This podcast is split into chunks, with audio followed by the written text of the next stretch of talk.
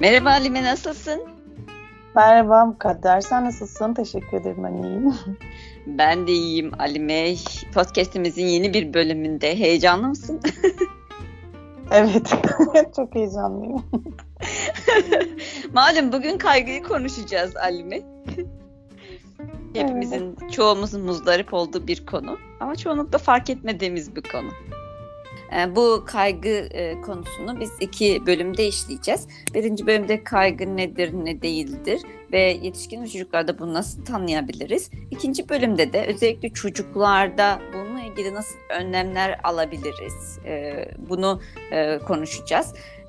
Sence hmm, kaygı deyince aklımıza ilk ne gelir Ali? Senin aklına kaygı deyince ilk ne geliyor? Bak şimdi aklıma ne geldi? Mesela bir araba düşünsem benzin gibi bir şey aslında bence. Benzetme yaparsam yani. Nasıl? Yani e, normal düzeyde benzin verince araba güzel çalışır.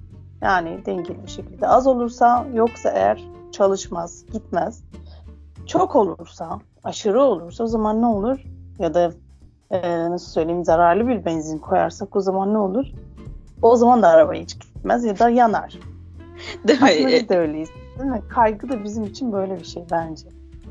Evet kesinlikle. Kaygı e, daha çok hani kelime anlamı olarak ifade edecek olursak hani bizim yaşamamız için aslında önemli bir e, duygudur.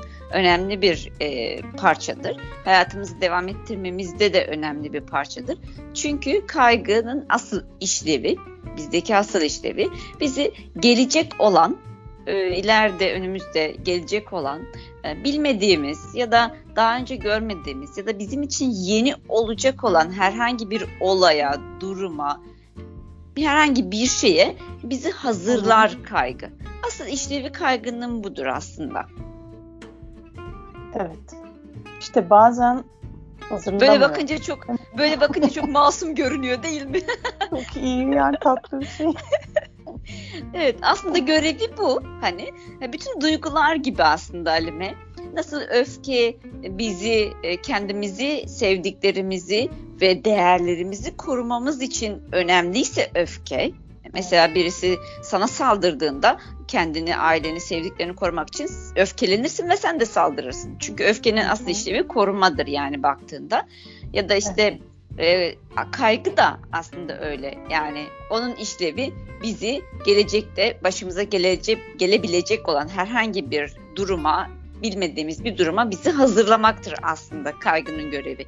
Yani bizi harekete e, geçirir aslında. O şeyi yapmamız için. Harekete geçirir ve bizi ona hazırlar. Hem zihinsel olarak hazırlar hem de bedensel olarak hazırlar. Evet. Aslında bedensel olarak nasıl hazırlar? Bedensel olarak aslında hazırlarken e, aslında burada şeyin e, kaygının belirtilerini de ifade etmiş olacağız. Yani normal olmayan kaygının belirtilerini de e, söylemiş olacağız aslında. bedensel olarak şöyle hazırlar. Mesela hmm, sen diyelim ki en basitinden şöyle bir örnek verelim. Sen bir hmm, gecenin ben bir saatinde mesela. Mesela sen gecenin bir yarısı tamam mı? Ee, bir yerde yürüyorsun ve önüne herhangi bir şey çıkabilir. Yani böyle bir tehlike var. Değil mi? Gecenin bir yarısı yürüyorsan kapkaççı çıkabilir, katil çıkabilir bilmiyorum. Bir sürü şey önüne tehlike çıkabilir ve bu tehlikelere karşı zihnin sana der ki bak böyle olasılıklar var hazır ol. Vücudun ne yapar? Gerilir. Önce vücudun bir gerilir. Tamam mı? Nasıl koşucuların o ilk andaki koşma şeyi var ya gerilirler şeye basıldığı anda fırlarlar.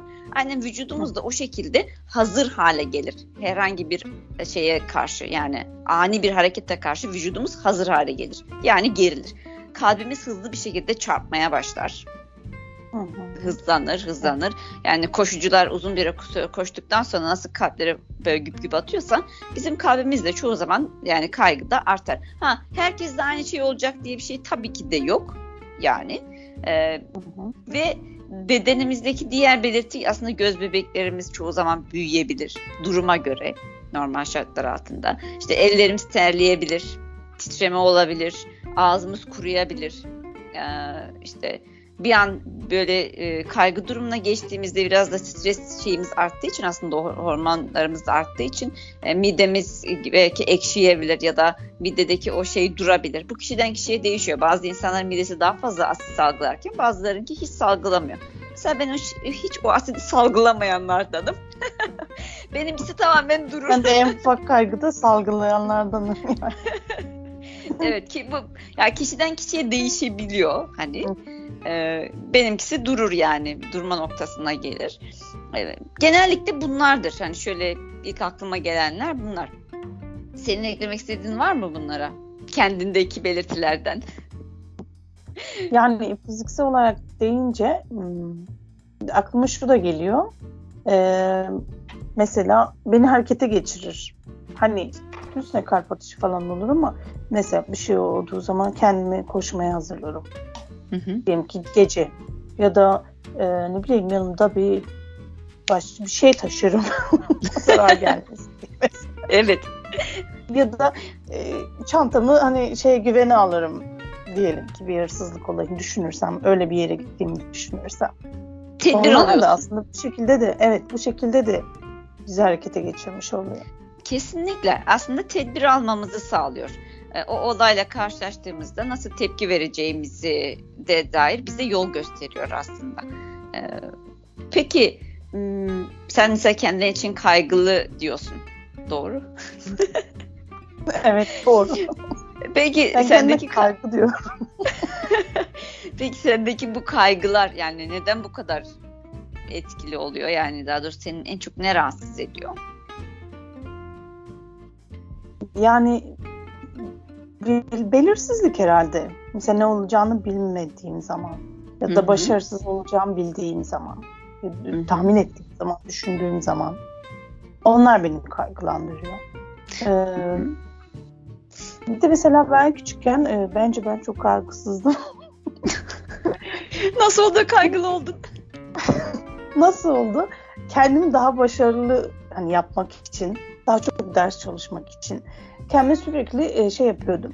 Hani işte hiç dert etmiyorsun birazcık dert et birazcık dert et o zaman daha çok çalışırsın falan diye. Çünkü beni dışarıdan motive eden hiçbir şey yoktu. Ben kendi içime ne kadar çok sıkıntı yaratırsam o kadar çok ders çalışırım diye düşünüyordum. Yanlış yapmışım tabii ki de. ee, ve gerçekten kaygılarım da daha çok arttı o zaman. Bu kaygının aslında zihinsel belirtilerinden bir tanesi biliyor musun? Fiziksel belirtileri var kaygının ama bu da zihinsel hı hı. belirtilerinden bir tanesi. Zihinsel belirtileri kişinin genellikle böyle bir sıkıntı, bunaltı hissetmesi, bir huzursuzluk olması, sanki kötü bir şeyler olacakmış gibi bir hissin içinde olması. Yani insanlar genellikle böyle tarif ediyorlar. Tabii ki de o bir düşünce aslında ama hani bu hissi taşıyor. Kötü bir şey olacakmış hissinin olması. Ee, ve daha çok bazen insanlara şunu sorduğunda yani bu kaygının işlevi ne? Yani neden bu kadar kaygılanıyorsun dediğinde. Çünkü kaygılanmazsam bir şeyler olmaz. Kaygılanmazsam hiçbir şey evet, şey yapmam. Ben öyle düşünüyordum. Küçükken onu çok düşünüyordum. Ve sürekli yani, bana herkes de kaygısız derdi. Yani. Ben belki de o yüzden kaygılı olmak istedim. yani kendin mi istedin? yani beni biraz daha harekete geçirsin. İşte çünkü e, mesela derse başlama konusunda sıkıntı yaşıyordum. Yani Hı-hı. aslında çoğumuz yaşıyoruz ama ben onu kendim için çok kötü bir şey olarak düşünüyordum. E, beni biri kalk, kaldırıp da hani kalk ders çalıştı da hiçbir zaman demedi. Öyle olunca benim kendimi kaldırmam gerekiyordu. E, onu da ben o motiveyi kaygıdan almaya çalıştım. Aslında e, bu çok güzel bir nokta Halime. Şöyle birçok insan kaygının kendi hayatlarında aslında çok işe yaradığını gör yani yaradığını düşünürler. Ve bu yüzden de kaygı patolojik bir boyuta ulaştığı halde tedavi için başvurmazlar herhangi bir yere ya da yardım almak istemezler. Çünkü onlara göre kaygının ciddi bir amacı, hedefi ya daha doğrusu e, onlara bir yardımı vardır. Aynen işi yarıyordur. Onları harekete geçiriyordur. Bir şeyleri yapmalarını sağlıyordur. İşte hayatlarını belki bazıları için devam ettirmesini, sevdiklerini korumalarını sağlıyordur mesela. İşte çok e, en basit haliyle e, eve misafir geleceğini düşündüğünde misafir ne der diye kaygılanmazsa eğer evi temizlemeyecek. Mesela en basitinden. ya da başka sebepler de olabilir. Evet. Mesela ben çoğu yere geç kaldığım için kaygılı olursam daha çok daha hızlı hareket edeceğimi düşünüyorum. Mesela. Bu yüzden de kaygının böyle bir işlevi var stres yapmama kendim için yani kendime izin veririm o stres yapmaya. Peki aslında bunun yan etkilerine bakarsak sen de ne, sen neleri bu kadar hani zarar yani sendeki zararları neler oluyor? Yani ne oluyor? Bu sefer e, çoğu şeyi elime yüzüme ulaştırabiliyorum. Mesela hızlı olacağım derken diyelim ya da stres olacağım derken bir sürü şeyi unutabiliyorum. Mesela. Hani yol üstündeysem bir yere gideceksem hızlı olmam gerekiyorsa diyelim ki. Hı hı. Ya da tam tersi hiçbir şey yapmak istememe şey de veriyor. Hissi de veriyor. Mesela diyelim ki işte bir derse bir şeye çalışacaksam eğer e, çok kaygılı olduğum için hiç çalışmak da istemeyebiliyorum. Odaklanma sorunu. Evet. Konsant, ya da mesela yani konsantrasyon. Aynen. Sene bir kitap okuyacağım. Onu bitirmeyeceğim kaygısıyla başlamıyorum. evet bu da bu da ilginç bir şey. Ee, gerçekten hani e, düşününce Alime kaygı aslında birçoğumuzun işine yaradığından daha fazla hayatımızı aslında engelliyor gerçekten de. Çünkü kaygılı insanlar yani çok kaygılı patolojik düzeyde kaygı olduğu zaman kişilerde işte kolay yorulma, odaklanmada problem yaşama, işte kolay bir şekilde dikkatinin dağılması, yapacağı şeyleri aslında aynen unutkanlık, yapacağı şeyleri unutma ya da bir şeyi nereye koyduğunu unutma. Aslında bunların hepsi kaygıdan e, yani kaygı olduğu zaman çok fazla olan bir şey ve biz bunun neden olduğunu kişi anlamıyor bile. Ve buradaki çok ironik bir evet. mesela. E, buradaki çok ironik bir şey Alim'i. Aslında ben de çok kaygılı bir insanım. ve ben üniversiteye kadar yani üniversite üniversite sonuncu sınıfa kadar düşün kaygıyı o kadar işlediğimiz halde hocalar anlattığı halde kendimin hiçbir zaman kaygılı bir insan olduğunu düşünmedim. yani ben hep normal olduğumu, işte böyle kaygı, yani bir şey konusunda endişe etmem gerektiğini, yani hep böyle hmm. düşündüm. Ha ta ki bu endişelerim ve bu kork yani bu e, korkularım, bu kaygım bende ciddi başarılarına sebep oluncaya kadar. Yani işte gerginliğe sebep oluncaya kadar. Çünkü çok fazla kaygılı olduğumuzda vücudumuz o kadar çok geriliyor ki bazı insanlar çenelerini çok fazla sıkıyorlar ve bunun farkında olmuyorlar. Bazı insanların boyun, sırt ve bu bel bele doğru mesela şeylerde gerginlikten dolayı e, ağrılar oluşmaya başlıyor. Diş gıcırdatma. Kesinlikle. Gece mesela dişlerini gıcırdatma ya da gece farkında olmadan dişlerini çok fazla sıkma falan bunlar kaygıdan dolayı oluyor ve ben bunları e, düşün önceden de vardı ama hiçbir zaman hep dediğim gibi normal düşündüm ve birçok insan da aslında benim gibi düşünüyor. Yani e, içinde bulundukları durumu çok normal kabul ediyorlar.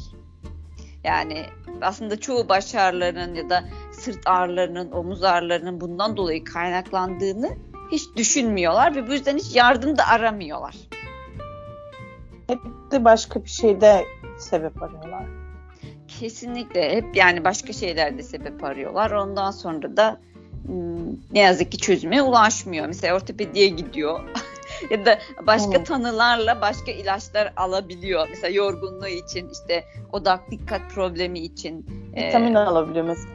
Değil mi? Evet, evet vitamin alabiliyor. Halbuki aslında hiç alakası yok yani belki. Her ne kadar bazı vitaminlerin bazı şeylerle ilişkisi olsa da o kadar çok fazla yok yani baktığımızda. Hı hı. Mesela bunda e, çocuklarla ilgili de e, düşünürsek Alime, onu e, sana sormak istiyorum. E, çocuklarda kaygının belirtileri neler ya da nasıl fark edebiliriz bunu e, söyleyebilir misin? Tamam. Aslında çocuklarda farklı şekillerde ortaya çıkabiliyor. Her çocuk farklı belirtiler gösterebiliyor. Ee, mesela uykusunda değişiklikler olabilir, yemesinde değişiklikler olabilir. Çok normal yani normal e, seyrinde yiyen bir çocuk e, birden çok aşırı yemeye başlayabilir ya da hiç yememeye başlayabilir. E, konuşma olarak hiç e, kendi kabuğuna çekilip hiç konuşmayabilir ya da kekelemeye başlayabilir. E, tırnak yeme, parmak yeme gibi durumlar ya da tip gibi durumlar ortaya çıkabilir. E, ya da davranışlarında değişiklikler hissettiğiniz zaman e, daha sinirli konuştuğunu, daha stresli davrandığını, e, bazı şeylerden daha fazla korktuğunu gözlemlediğimiz zaman bunun e, sebebinin kaygı olabileceğini düşünmemiz gerekiyor.